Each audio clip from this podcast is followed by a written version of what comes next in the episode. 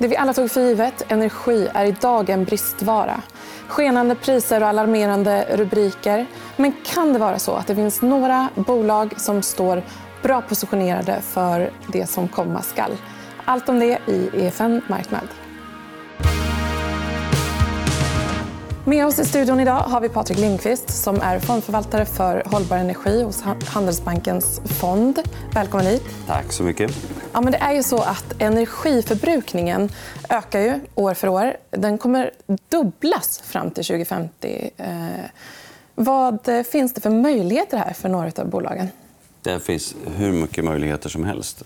När det gäller just energiförbrukning så handlar det ju Hela klimatomställningen handlar om att vi ska tillverka energin grönt men sen ska vi även försöka att förbruka mindre energi, alltså vara mer energieffektiv. Och det är egentligen ett ännu bättre sätt att nå våra klimatmål att inte använda strömmen än att tillverka den eh, grönt. Så det finns möjligheter egentligen både på hur vi gör energi men även eh, att vi så att försöker effektivisera energianvändningen. Mm.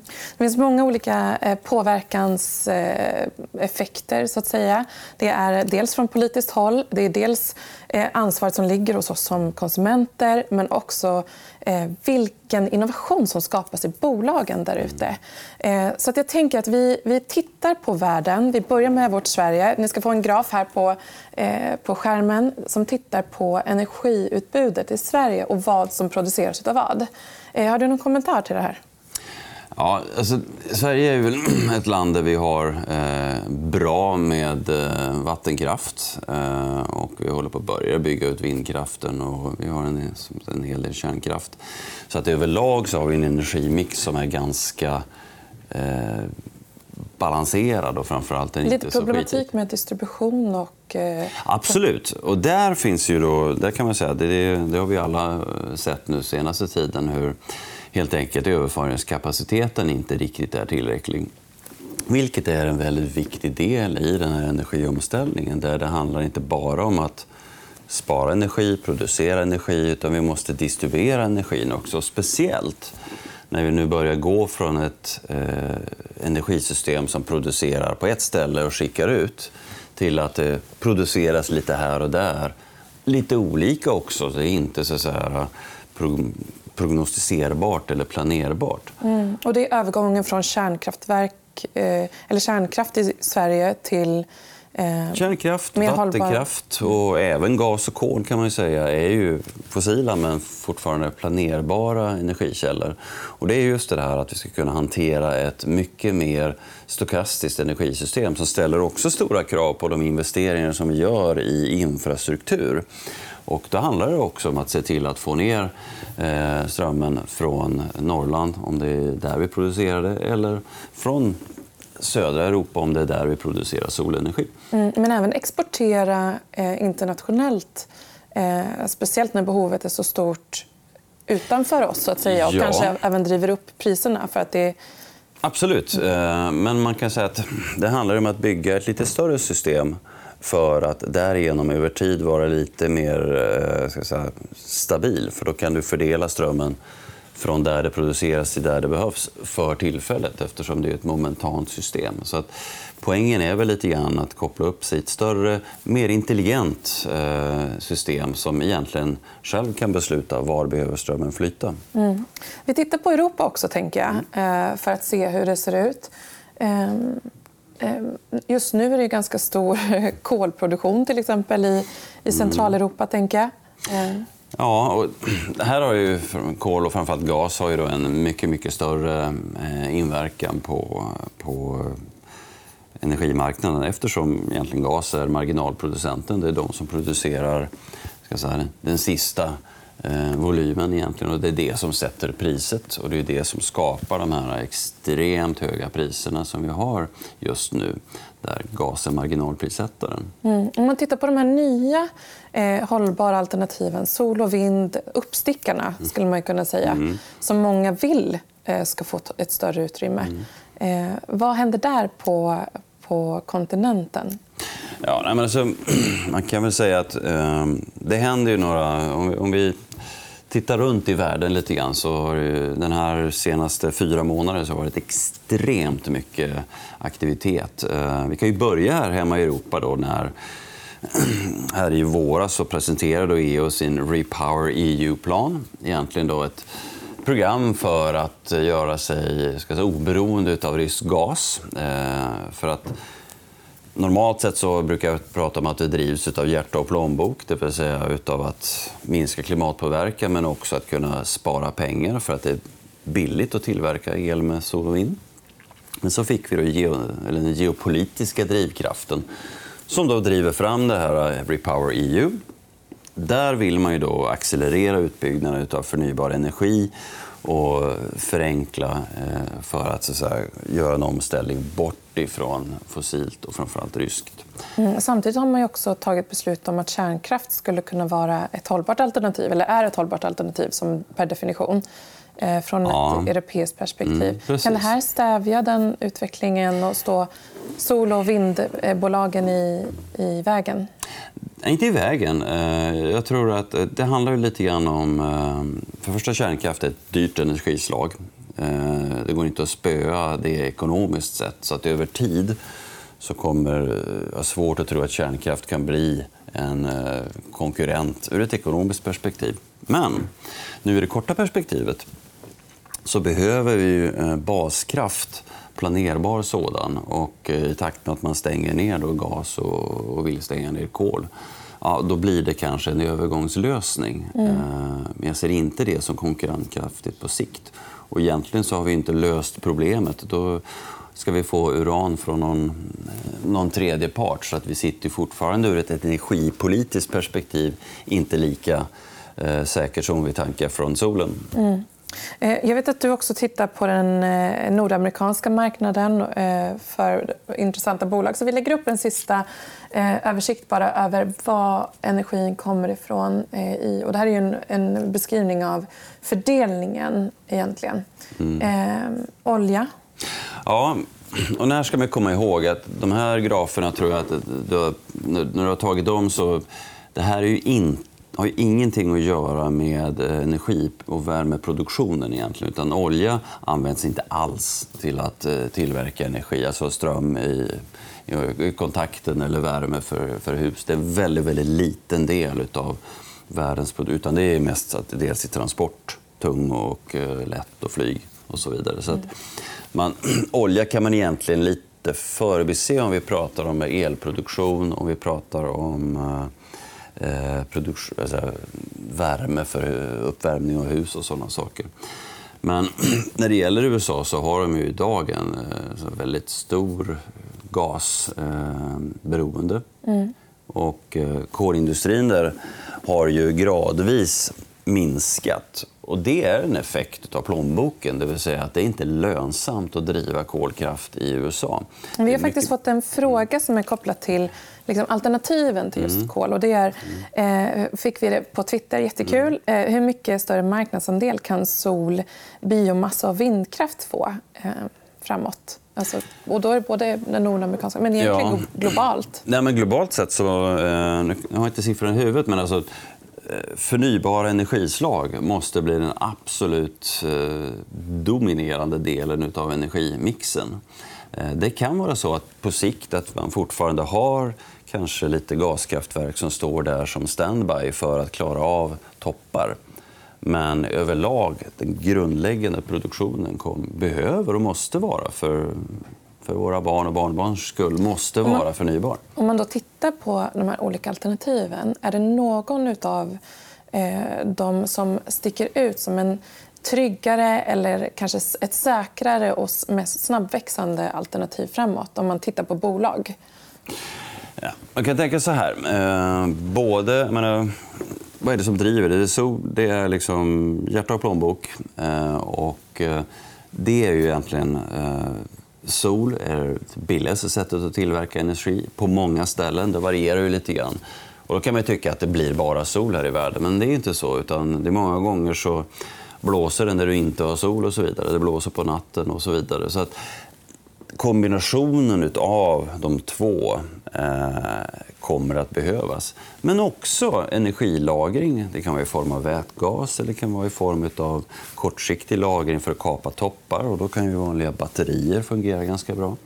Så att, det här är inte ett, eh, en lösning där one size fits all utan det kommer att finnas många olika lösningar beroende på eh, efterfrågan och vad, vilken typ av energi eller energilagring man behöver. Hur mycket och hur snabbt och så vidare. Så att... Och var pengarna placeras, som du sa, nämnde initialt. att mm. Det finns många olika faktorer som styr.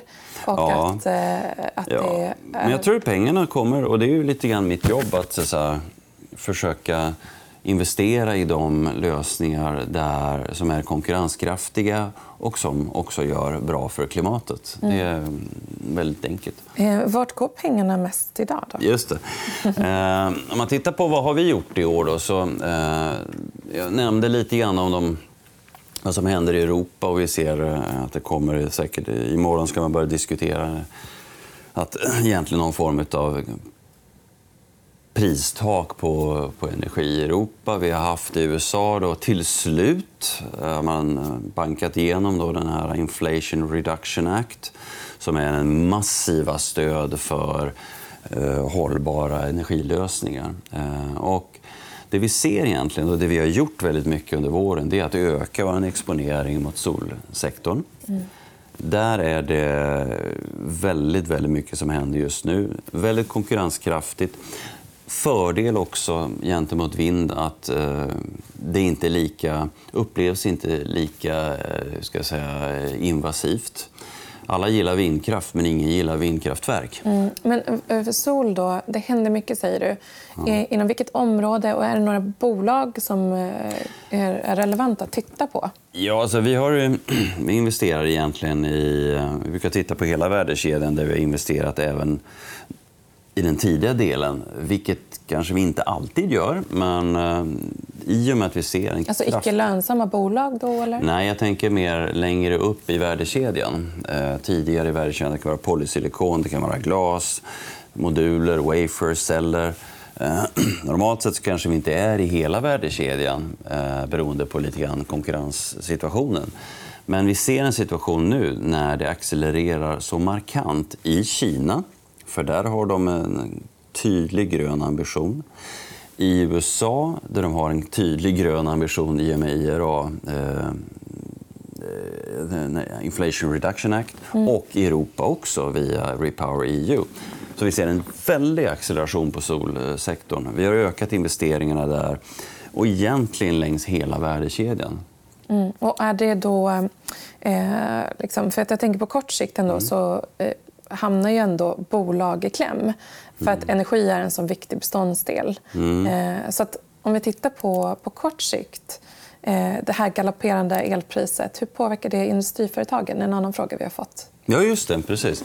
Om vi tar Europa, hoppar tillbaka till Europa då igen så mm. kan vi säga att dagens elpriser är ju någonstans... Eh, om de skulle ligga kvar så har jag sett beräkningar på att det skulle höja höja eh, kostnaderna, energikostnaderna för Europa med, europeiska företag med 500% ungefär, vilket kanske inte, eller inte är riktigt rimligt. Så den diskussionen som eh, man kom med från EUs sida igår, eh, är ju väldigt, igår torsdag, då, eh, är ju väldigt mycket kring att sätta tak på elpriserna. Att egentligen... Vilka drabbas av det? Ja, och då kan man ju tycka då att ah, det här skulle då sol och vindtillverkare drabbas av. Men det är ju inte riktigt så. För om man, jag tog med mig en bild här. Mm. Eh, vi lägger upp den. Mm. Om man tittar där så kan vi se det som att idag så sätts priset av gas. Det är ungefär 600 euro. Då. Eh, tittar man, det de vill göra det är att, sätta ett max, att låta ett maxtak vara ungefär 200 euro och, och skilja ifrån själva gasprissättningen. Men då kan man konstatera att även vid 200 euro, alltså den nedre delen av det intervallet, och du ser den streckade linjen, så är det ganska långt ner till vad det faktiskt kostar att göra sol, vind och andra saker. Mm. Det vill säga att du kan vara fruktansvärt lönsam att bygga solkraft även på 200 euro men det blir ett betydligt lägre pris än vi har idag. Solkraft i Europa, vilka bolag kan vi prata om då? Eh, I fonden så äger ODP Energy, vi äger EDPR i Portugal, vi äger Boralex som har en verksamhet i Frankrike. Eh, så det finns ett antal bolag som, som jobbar i Europa med den typen av... Hur ser tillväxten ut för de bolagen? Från eh, ja, det går väldigt, väldigt fort just nu eftersom att vi har så pass höga elpriser i Europa och det är så billigt att bygga så finns det ju väldigt mycket pengar att tjäna för de som bygger elparker idag. Och samtidigt för företagen. Det är väl bättre för dem att veta vilket pris de får i 15 år än att stå ut med den här volatiliteten. Så att, eh, det finns en efterfrågan och det är lättare att bygga sol än vind. Det tar väldigt lång tid med tillståndsprocesserna när det gäller vind. Och det är det stora problemet för vindsektorn. Varför vi inte har investerat lika mycket i vind under det här året utan vi har haft en mindre exponering mot vindenergi. Framförallt de som tillverkar utrustning. Ser vi någon förändring där? Att det skulle kunna vara intressant att faktiskt titta på specifika ja. länder eller eh, geografier och bolag? Från, från Repower EU, så, som kom i maj, så pratade politikerna väldigt mycket om att ja, det här måste vi hantera, de här tillståndsprocesserna. Eh, det är fortfarande så säga, på det politiska planet. I realiteten, vad jag har hört, så har det inte skett jättemycket. Kanske lite grann i Tyskland, kanske lite grann i Polen. Men... Det är också nära länder till, eh, till eh, mm. kriget i Ukraina. Så kanske... Ja, och precis. Och jag menar, Tyskland de har ju ett stort gasberoende. Så att man kanske förstår att det kan, sense of urgency är lite högre där. Men det har inte riktigt börjat hända än på vindsidan. Så att vi, försöker, eller vi har ögonen ganska ordentligt på den. Är det någon delen. geografi som ändå eh, ligger före när det kommer till vind just? Um, eller några det... bolag kanske? Som är... Ja, om man tittar på geografier så är det väl så att speciellt med den här nya eh, förlängda skattesubventionen i USA så är vind extremt konkurrenskraftigt och det finns eh, det är lite det bevisligen har varit lite lättare att uh, få bygga ut vindkraft i USA. Uh, så där rullar det på uh, i hygglig vi vill takt. Det, vi vill ha det, men inte i, våran, i vårt närområde. Nej, precis. Det, man gillar, gillar det när det kommer ut ur, ur väggen, inte när det står back i gården. Så att, om vi tar två olika eh, liksom, investeringshorisonter. Vi tar en, en lite kortare sparhorisont. Eh, titta på sol. Eh, mm som en, en större eh, andel men också vind i Nordamerika då, i och med mm. Eh, de politiska faktorerna som faktiskt styr i den riktningen. Jag tänker... Styr vinden i den ja, precis. När det gäller tidshorisonten så försöker jag verkligen understryka att uh, det här området det är, väldigt, det är ganska volatilt och det händer väldigt mycket på den politiska fronten vilket förändrar spelplanen väldigt fort otroligt svårt att hålla koll på. Så därför brukar jag säga att det finns, eh, i det här området passar det väldigt bra för långsiktighet av några anledningar. Det ena är att vi vet att det här ska växa 3-5 gånger snabbare än BNP, eller måste växa 3-5 gånger snabbare än BNP i 25 år. Det är rätt bra att veta det om man ska investera långsiktigt. Det andra som jag tror är minst lika viktigt det är att diversifiera sig när det gäller tillgångslag. För just att det kan svänga väldigt mycket, och regioner. Så att jag är lite tveksam. Så man bör till... följa med från år till år? egentligen? På... Långsiktighet och diversifiering tycker jag är de nyckelorden. egentligen. Mm. Att jag får ganska ofta frågan liksom, vad är dina tre hottaste case. Jag försöker undvika att svara på dem och säga att det är kanske är bättre att eh, i så fall försöka investera lite långsiktigt och inte heller stoppa in alla pengar vid en given tidpunkt. Eh, utan det kanske låter tråkigt, men jag tror det är... Eh, men som privat investerare så är det någonting man absolut inte får missa, som man måste ha koll på eh, de kommande åren? Och kanske till och med hösten här. ja, eller egentligen... Det man, det man absolut inte ska missa är att investera i det här området långsiktigt. Mm. Ja, men det blir en bra sista mening i det här programmet. Tack Patrik för att du kom hit. Tack så mycket.